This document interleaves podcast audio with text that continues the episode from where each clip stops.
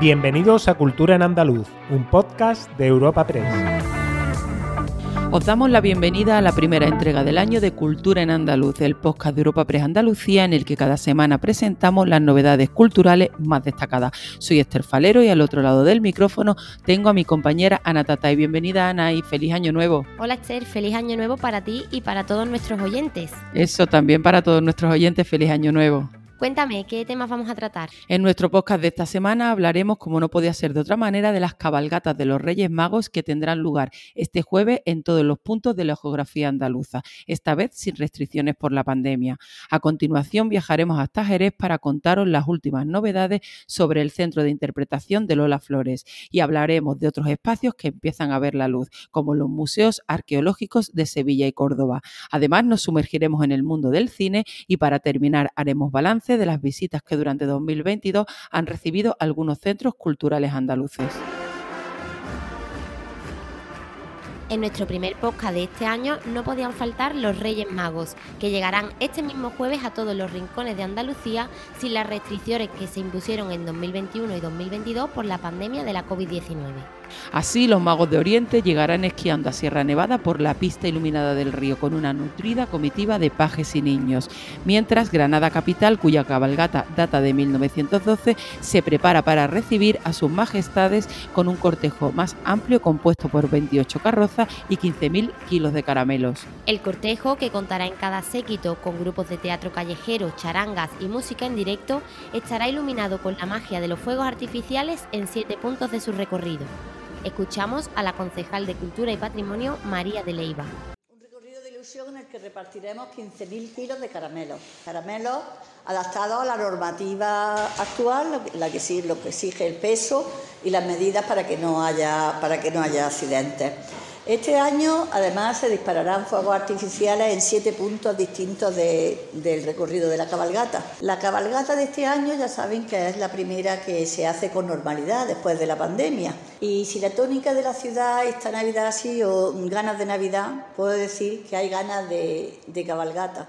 Y eso puede verse en la comitiva que hemos organizado, en el esfuerzo y el empeño que hemos puesto este año para que sea la mejor cabalgata posible. En Sevilla, la cabalgata de Reyes Magos contará con 33 carrozas, que suponen 13 nuevas. El cortejo tendrá una longitud de 1,5 kilómetros y volverá a pasar por el centro histórico Triana y Los Remedios después de que el pasado año se modificara el itinerario para adaptarlo a vías más amplias debido a la crisis sanitaria e Higuera de la Sierra, en Huelva, vive con emoción la vuelta de su tradicional y centenaria cabalgata de Reyes, la más antigua de Andalucía y la segunda de España, tras dos años sin salir por la pandemia contará con 16 carrozas que desfilan representando imágenes inmóviles de la Biblia, compuestas por vecinos del municipio. En cada una de las 16 carrozas que componen el desfile se representará una escena del Evangelio y en total participarán 170 personajes. Declarada Fiesta de Interés Turístico de Andalucía, ha sido galardonada con numerosos premios y distinciones como la Medalla de Oro de la provincia que concede la Diputación de Huelva. El alcalde de Higuera de la Sierra, Enrique Garzón, pone en valor este evento de 2023 muy especial en todos los sentidos. Especial porque después de dos años de ausencia retomamos esta tradición centenaria.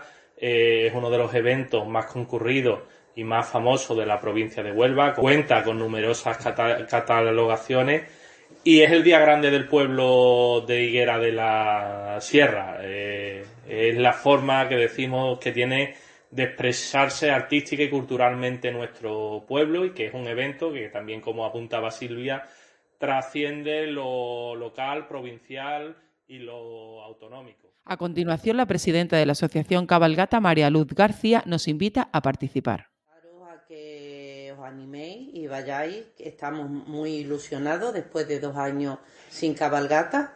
Mm, estamos, claro, tremendamente emocionados de que salga este año, de que el tiempo apunta bueno y que lo podamos disfrutar todos sin ningún inconveniente.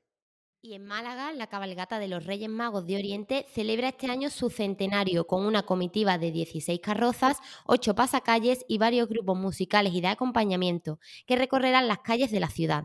Además, se repartirán 20.000 kilos de caramelos. Antes de su inicio, sus majestades Melchor, Gaspar y Baltasar apagarán las 10 velas de una gran tarta para celebrar el centenario de la cabalgata.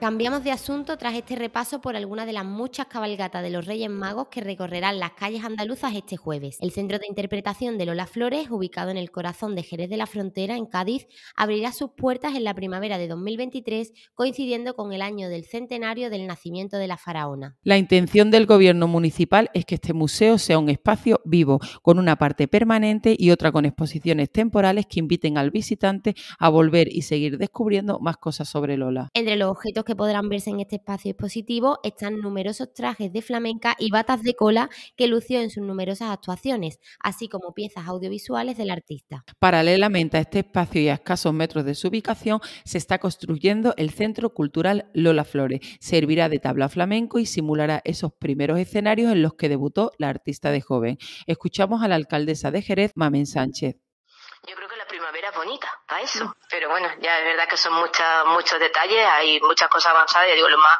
lo más ahora mismo es, eso, ¿no? Es, digamos, ese mobiliario que tiene que ir adaptado a cada una de las piezas que, que se va a poner, que se va a exponer. Entonces, eso es un poco lo que, en un principio, bueno, pues mm, puede estar más, más pendiente de hacer y, y ver con qué, con qué tiempo pueden, puede estar.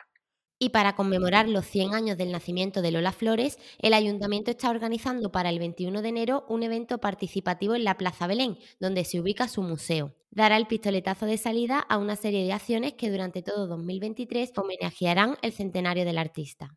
Además, otros espacios empiezan a ver la luz. El Ministerio de Cultura y Deporte anunciaba hace unos días los avances más relevantes para este departamento previstos para el próximo semestre, entre los que se incluye la renovación de las infraestructuras de museos como los arqueológicos de Sevilla y Córdoba. También en Sevilla, el Centro de Industrias Culturales Magallanes, promovido en el recinto de la antigua fábrica de artillería, afronta su fase final y se prevé que entre en funcionamiento durante este 2023. Para su inauguración, el consistorio hispalense planea un programa de actividades culturales, de emprendimiento y de divulgación del patrimonio histórico. El alcalde de Sevilla, Antonio Muñoz, asegura que 2023 va a ser un gran año para el patrimonio de la ciudad y un año clave en la historia de la fábrica de artillería será el gran año de artillería, una vez que culminemos el proceso de rehabilitación tremendamente respetuoso con el patrimonio, con los restos arqueológicos que hemos encontrado y con el pasado industrial de este edificio. Artillería se convertirá en el gran espacio cultural de la ciudad de Sevilla, que permitirá posicionarnos en el ámbito cultural europeo. Habrá espacios de coworking, habrá espacios para talleres, habrá espacios escénicos, espacios para, para exposiciones y, en definitiva, artillería como el gran contenedor cultural de la ciudad de Sevilla. Nos trasladamos hasta Cádiz, donde el rodaje de la película de Bollywood Bazán ha generado un impacto de 700.000 euros en tan solo un día de trabajo en la ciudad. Desde el ayuntamiento gaditano destacaban que la grabación puede funcionar como una perfecta herramienta promocional, ya que en apenas una semana desde el lanzamiento del vídeo musical contaba con más de 50 millones de visualizaciones en YouTube. Escuchamos al concejal de fomento Carlos Parada nuestra felicidad ¿no? y casi que darle, darles y darnos la enhorabuena porque es una gran noticia para, para la ciudad. No solo por el impacto económico, que también 700.000 euros de impacto es un impacto importante en, la ciudad, pero las contrataciones que supone, las contrataciones de empresas, de personas como esta, etcétera, ¿no? pero también de la imagen ¿no? que estamos proyectando de la ciudad de Cádiz. El, sabemos y está más que estudiado y valorado el impacto en cuanto a, un turismo, además un turismo de, calidad en cuanto al respeto que tienen por la ciudad, el impacto económico que a su vez genera y demás. Continuamos hablando de Cádiz y del mundo del cine, ya que el director almeriense Manuel Martín Cuenca ha finalizado en la ciudad el rodaje de su película El amor de Andreas tras ocho semanas de trabajo. La película, íntegramente rodada en la Bahía de Cádiz, ha apostado por un reparto debutante y las productoras han optado por un equipo pequeño y flexible para filmar en orden cronológico, donde ninguno de los actores conocía el guion hasta el mismo día del rodaje.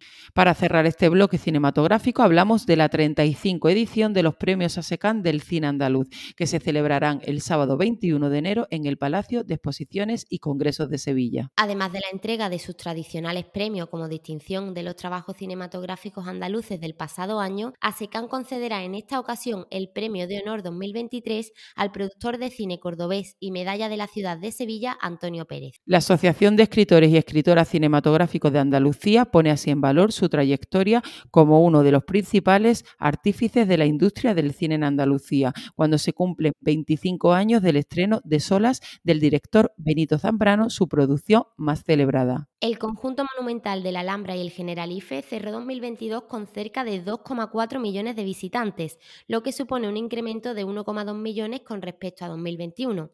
La mayoría de los visitantes que han demandado este destino han sido nacionales. Además, el Centro Andaluz de Arte Contemporáneo, ubicado en la capital hispalense, ha recibido durante el pasado año más de 165.000 visitantes, lo que supone un aumento del 18% respecto a 2021. Y el Centro Cultural CaixaForum de Sevilla ha aumentado en cerca de un 4% el número de visitantes con respecto a 2021 y un 59% con respecto a 2020.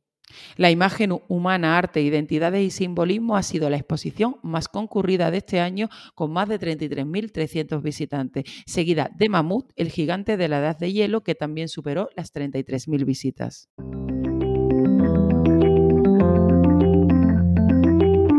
Agenda semanal de cultura en andaluz.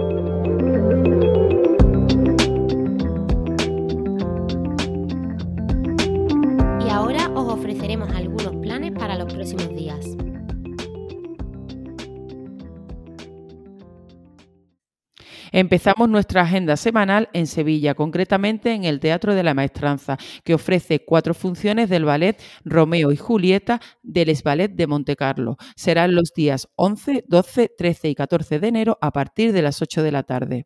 En Jaén, el Centro Cultural de los Baños Árabes acoge hasta el 31 de enero la exposición 20 años de la Vía Verde de Jaén. Se recogen instantáneas que realizan un recorrido por los 20 años de este camino natural, además de mostrar imágenes que recuperan momentos en el que funcionaba el tren, así como notas de prensa con los diferentes hitos que rodean a esta infraestructura. Y en Sevilla, el espacio La Araña de la Facultad de Bellas Artes de la Universidad Hispalense acoge hasta el día 13 la muestra Imaginación y Destreza, Juguetes y Juegos Africanos. Esta exposición muestra una parte representativa de la amplísima colección de juguetes africanos recopilada por la Asociación Cultura y Cooperación con África, el GULMU. ¿Y tú, Ana, qué otras propuestas nos traes para estos días? El patio andaluz del Palacio de la Merced, sede de la Diputación de Córdoba, acoge hasta el 9 de enero la octava muestra de arte infantil la luz que Porto ilumina el mundo, otra mirada hacia el arte infantil. Organizada por el taller de expresión creativa Cinia, entre las técnicas de estas creaciones destacan la de dibujo en seco y húmedo, collage, madera y tejido. Y el municipio de Vícar, en Almería, volverá a ser la capital nacional de la cultura urbana el 21 de enero con la celebración del Hip Hop Street Vícar 2023. Israel B, Jatabo MZC y un showcase de raperos almerienses encabezan el cartel. Además, habrá la Hip Hop Street Battle, así como Duelo en el Desierto, una exhibición nacional de graffiti o una masterclass de parkour a cargo de Ale Segura. Disfrutan mucho esta noche de Reyes y esperamos que los Reyes de Oriente os traigan muchísimas cosas. Os esperamos el próximo jueves en una nueva entrega de Cultura en Andaluz.